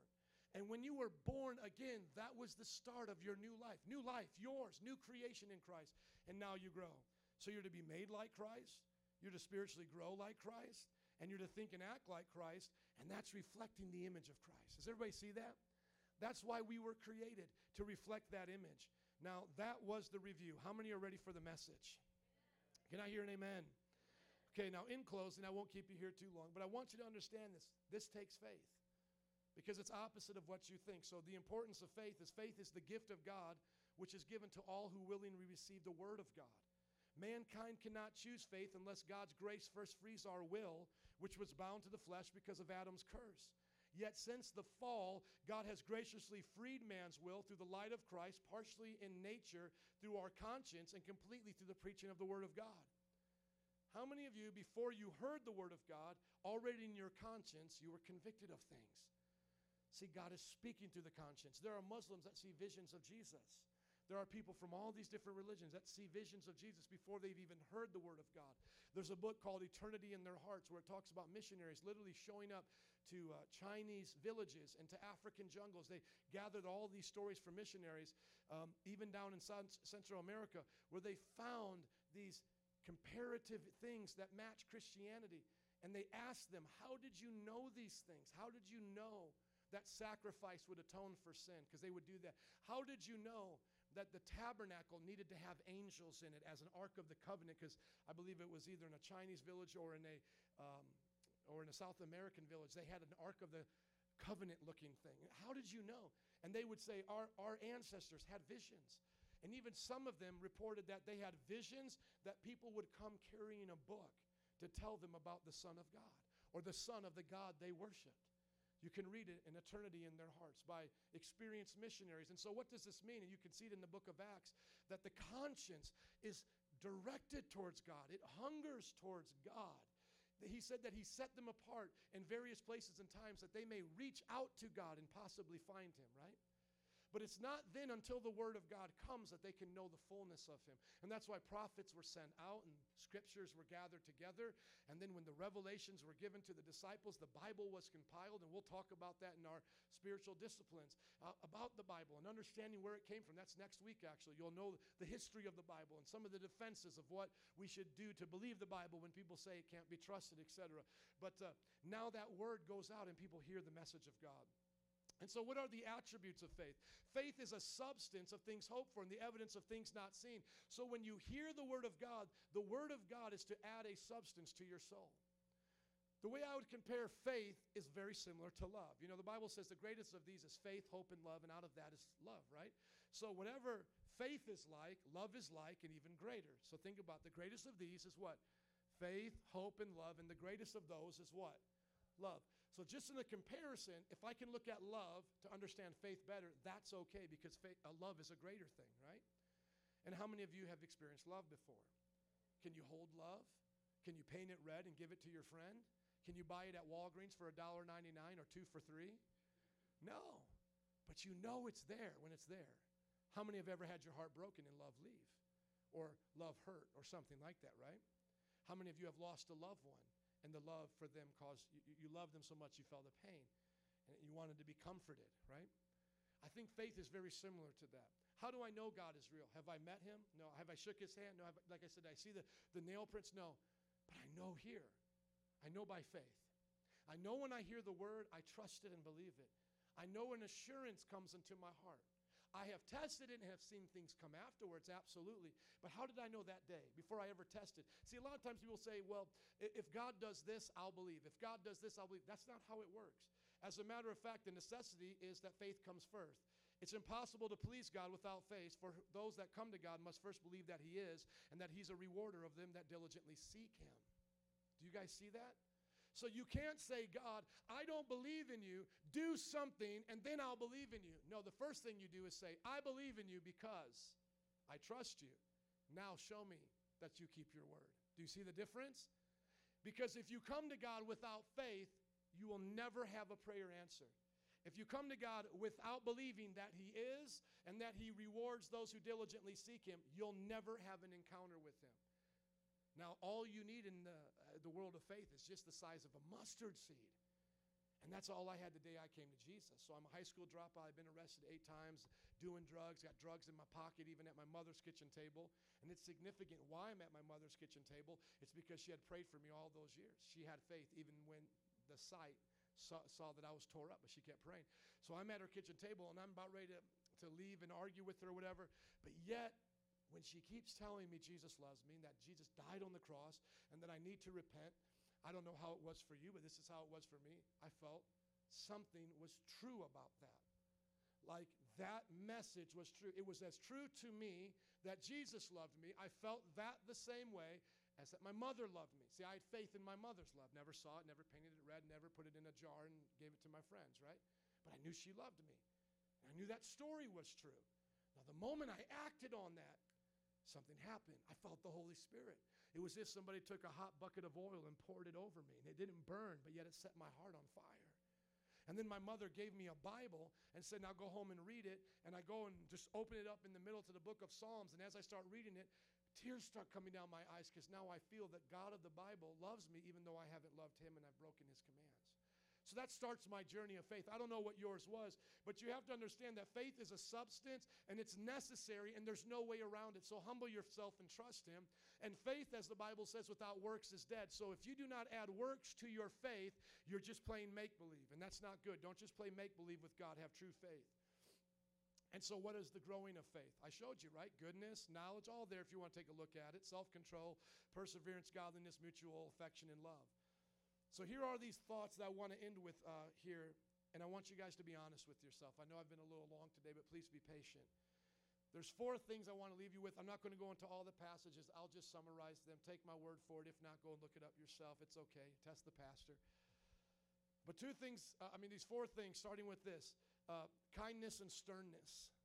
You got to know that God is kind to those who have faith, but He is stern to those who disbelieve. I know that sounds harsh. Go back and read the passage. The Jewish people were with God and they started disbelieving, And he swore to them, You'll never enter into my rest. And he'll do the same to us. God will be stern with you if you don't believe and trust in him. You're rejecting his character. You're uh, making him out to be a liar. If you don't believe what he said, you're making him out to be a liar. And the kindness of God is beyond our understanding. How many of you have known the kindness of God? That he loves us no matter what mistakes we make, because when we stay true to what we know about him, he'll still forgive us.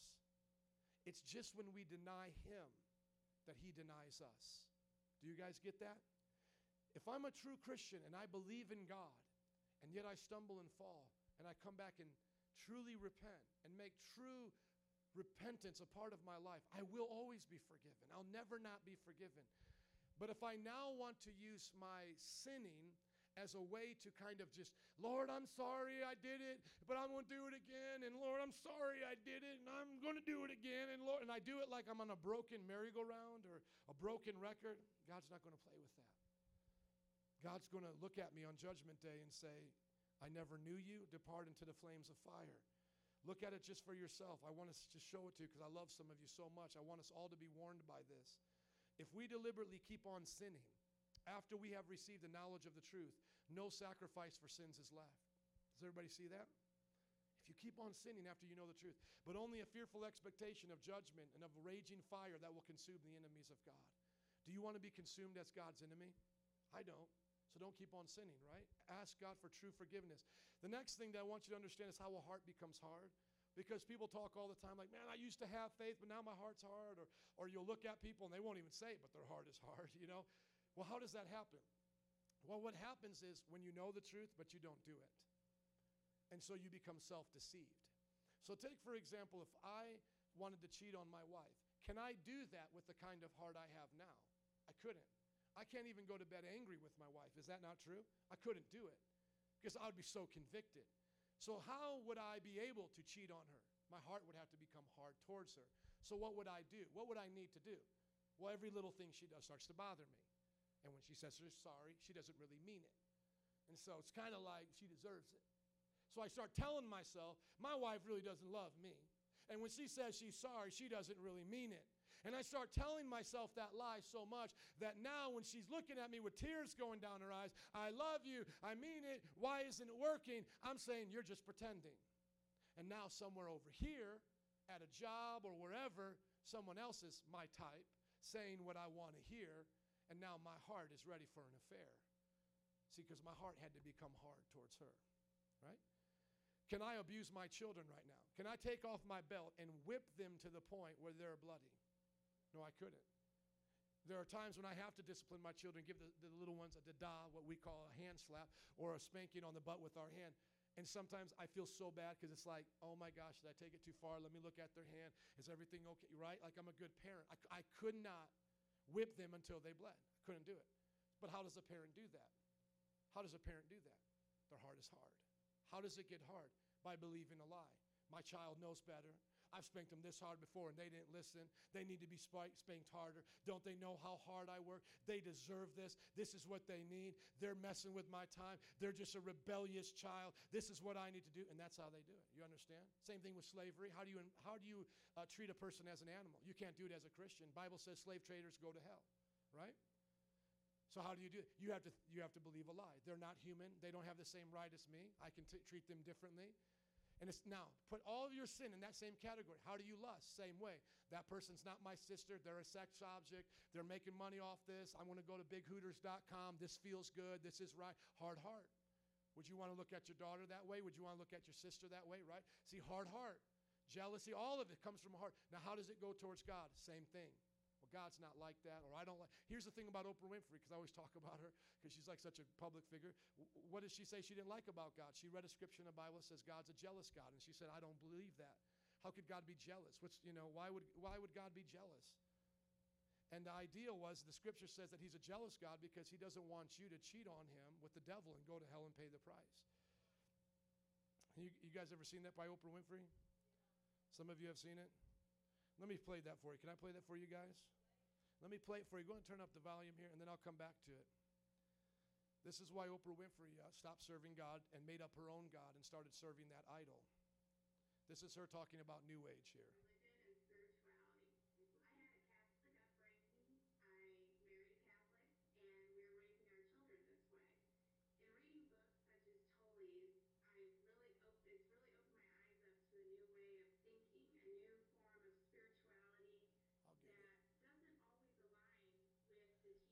Hit off that that thing, the monitor, So please. my question is to you, Oprah, how do you reconcile these spiritual teachings with Let me get it here, let me get it. beliefs? Well, the question's just, Hit I was, I was resting knowing it's gonna be loud. Okay. I, I reconciled it because. Yeah, take off that. Let's just turn it down real quick. There we go. There we go. Thank you.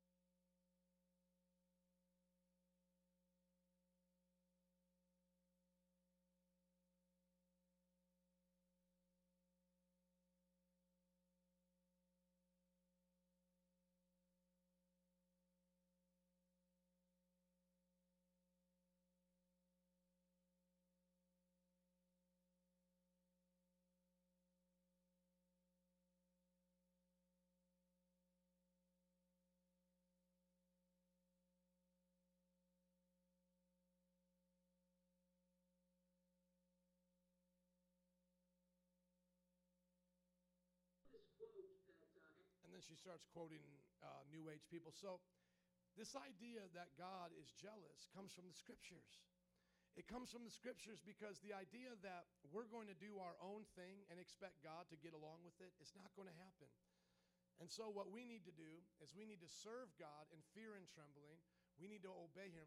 Just listen to what I'm saying, please. Turn off the uh, PowerPoint thing, hit off the monitor, just totally shut that off. Thank you. Thank you very much.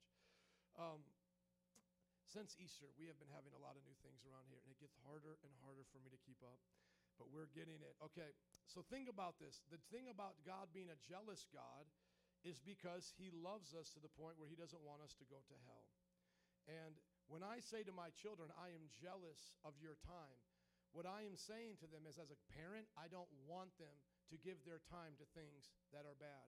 In Exodus 25, it says, You shall not bow down to them or worship them, for I, the Lord your God, am a jealous God, punishing the children for the sin of their parents to the third and fourth generations of those who hate me. So she did not want that God. And she didn't like that. So she wanted a God that shared his time and attention with all types of other gods. And the question is that I want to bring back to you guys in closing here is are you going to keep your heart soft before God and truly love the Lord, or are you going to let your heart get hard? And that's what I'm trying to use the example with my wife and I, right? A hard heart. Turning your back on that person, right? Learning to hate the God of the Bible. And that's truly what it is. Next thing, somebody wants to say, well, how do I overcome my unbelief then? There's a great story in the Bible about somebody who came to God for a miracle. And he asked Jesus, he said, Jesus, you know, can you do this for me? And Jesus kind of rebuked him and he's like, Can I do it? I can do anything. Of course I can. And then the man looked back at him and goes, I believe, Jesus, but help me with my unbelief. Does anybody ever remember that story? And so the idea is, oh man, I believe, but help me with my unbelief, is the idea of growing in your Christianity. So listen to me. Do I believe that I never have to cheat on my wife? Absolutely. But sometimes do I have unbelief? Yes. So God, help me with my unbelief. Don't let me lust. Don't let me be tempted to be bitter in an argument towards my wife. Do I believe that this church can fill up and have lots of people? Yes, yes. But sometimes it doesn't feel like it, right? Like on a Memorial Day weekend, and like we have a smaller second service after a super huge. The first service was overflow, right? It was a powerful. It's like over 200 people here, and then a second service, Memorial Day weekend, whatever. Well, this is unbelief for me. Then, like, oh man, I don't know if I can believe. Well, God, help me. Help me to believe that second service can be just as fruitful as uh, second service could be just fruitful as, as first service, right? You all with me on that? Uh, So, what are you facing? It's going to be dealt with the same way. Yes, Lord, I believe, but help me with my unbelief. And then, lastly, just in closing, how does faith come? Faith comes by hearing, and hearing by the word of God. So if you need more faith today, if you're like, Pastor, I, I kind of believe a lot of what you're saying, but I'm not sure on other stuff, well, here's how you get the faith to believe. Faith comes by hearing the message, and the message is heard through the word of Christ. So if you want to believe more about God, you want to be more uh, a better mother, and you want to learn how to be a woman of God or a father, you know, learn how to do what God calls you to do. Or in your schooling, some of you young people about ready to get out of school and maybe start college or enjoy your summer break. How are you going to have faith to do that? You're like, well, where is faith? I don't know where it's at. Where's it going to hit me on the head? You know, faith comes from the Word of God. The more you study it, the more you read it, the more you see God's character. And that's why you trust Him. Remember, faith is like trust. Faith is, is like saying, God, I believe in you, even though I don't always see you or understand you. And that's why everything is possible for the one who believes. So before my mother ever saw my salvation, she believed it was possible, so she believed. Before I ever got married, I was a bachelor for 10 years, and I thought I was going to be a bachelor to the rapture. I had to believe. Before I was ever a father, I had to believe I could be a good father. Now I have four children, and my fifth's on the way. Before we ever started this church and could have a wonderful day, a celebration, a day of graduates, and you guys coming today, and I am thankful that you're here. Before all of you that would ever be here, I had to believe that a church could be started, right? And so that's why we call it the good fight, the fight of faith. The, the, the place where you come to in life where you say, I'm willing to fight for this. I'm not going to give up. I won't just take it lightly and be like, oh, it didn't happen the first time I prayed, so I'm giving up. No, those who keep seeking find. Those who keep knocking have the doors answered. Those who keep asking have it returned to them or have what's given to them. And that's why Jesus talks about the persistent widow. She keeps knocking on the door of the king saying, Avenge me, avenge me, because I've been taken advantage of. And the king finally does something. Or the persistent neighbor that goes over to his neighbor's house and it's 10 o'clock at night and, and his neighbor's sleeping, but he needs to borrow some milk so he can feed his kids or whatever. And he keeps knocking until the, ch- uh, until the person gets up because he's persistent. And that's why the Bible talks about fighting faith and holding on to faith and not letting go of it. And then those who do, it's called shipwrecking your faith. It's called giving up. And that's what we don't want to do. Amen? Would you all stand with me? Let's give Jesus a hand clap for his word. We love you, Lord. We're not clapping for the preacher, we're clapping for Jesus. Amen. Jerry, would you come, please? Would you just uh, pray right now and be honest with your heart? Do you have faith for the areas that God wants you to grow in and be obedient in? If not, you need to ask God to increase your faith right now. The next sermon series, we're going to go over the spiritual disciplines and the things that God wants us to do. But do you have faith that you can do them? Right now, examine your heart. It's not a library. Feel free to pray right now. Come on. Talk to Jesus and ask Him for faith to trust, to believe. As you do, I'm going to let Jerry sing and then I'll come back up and pray.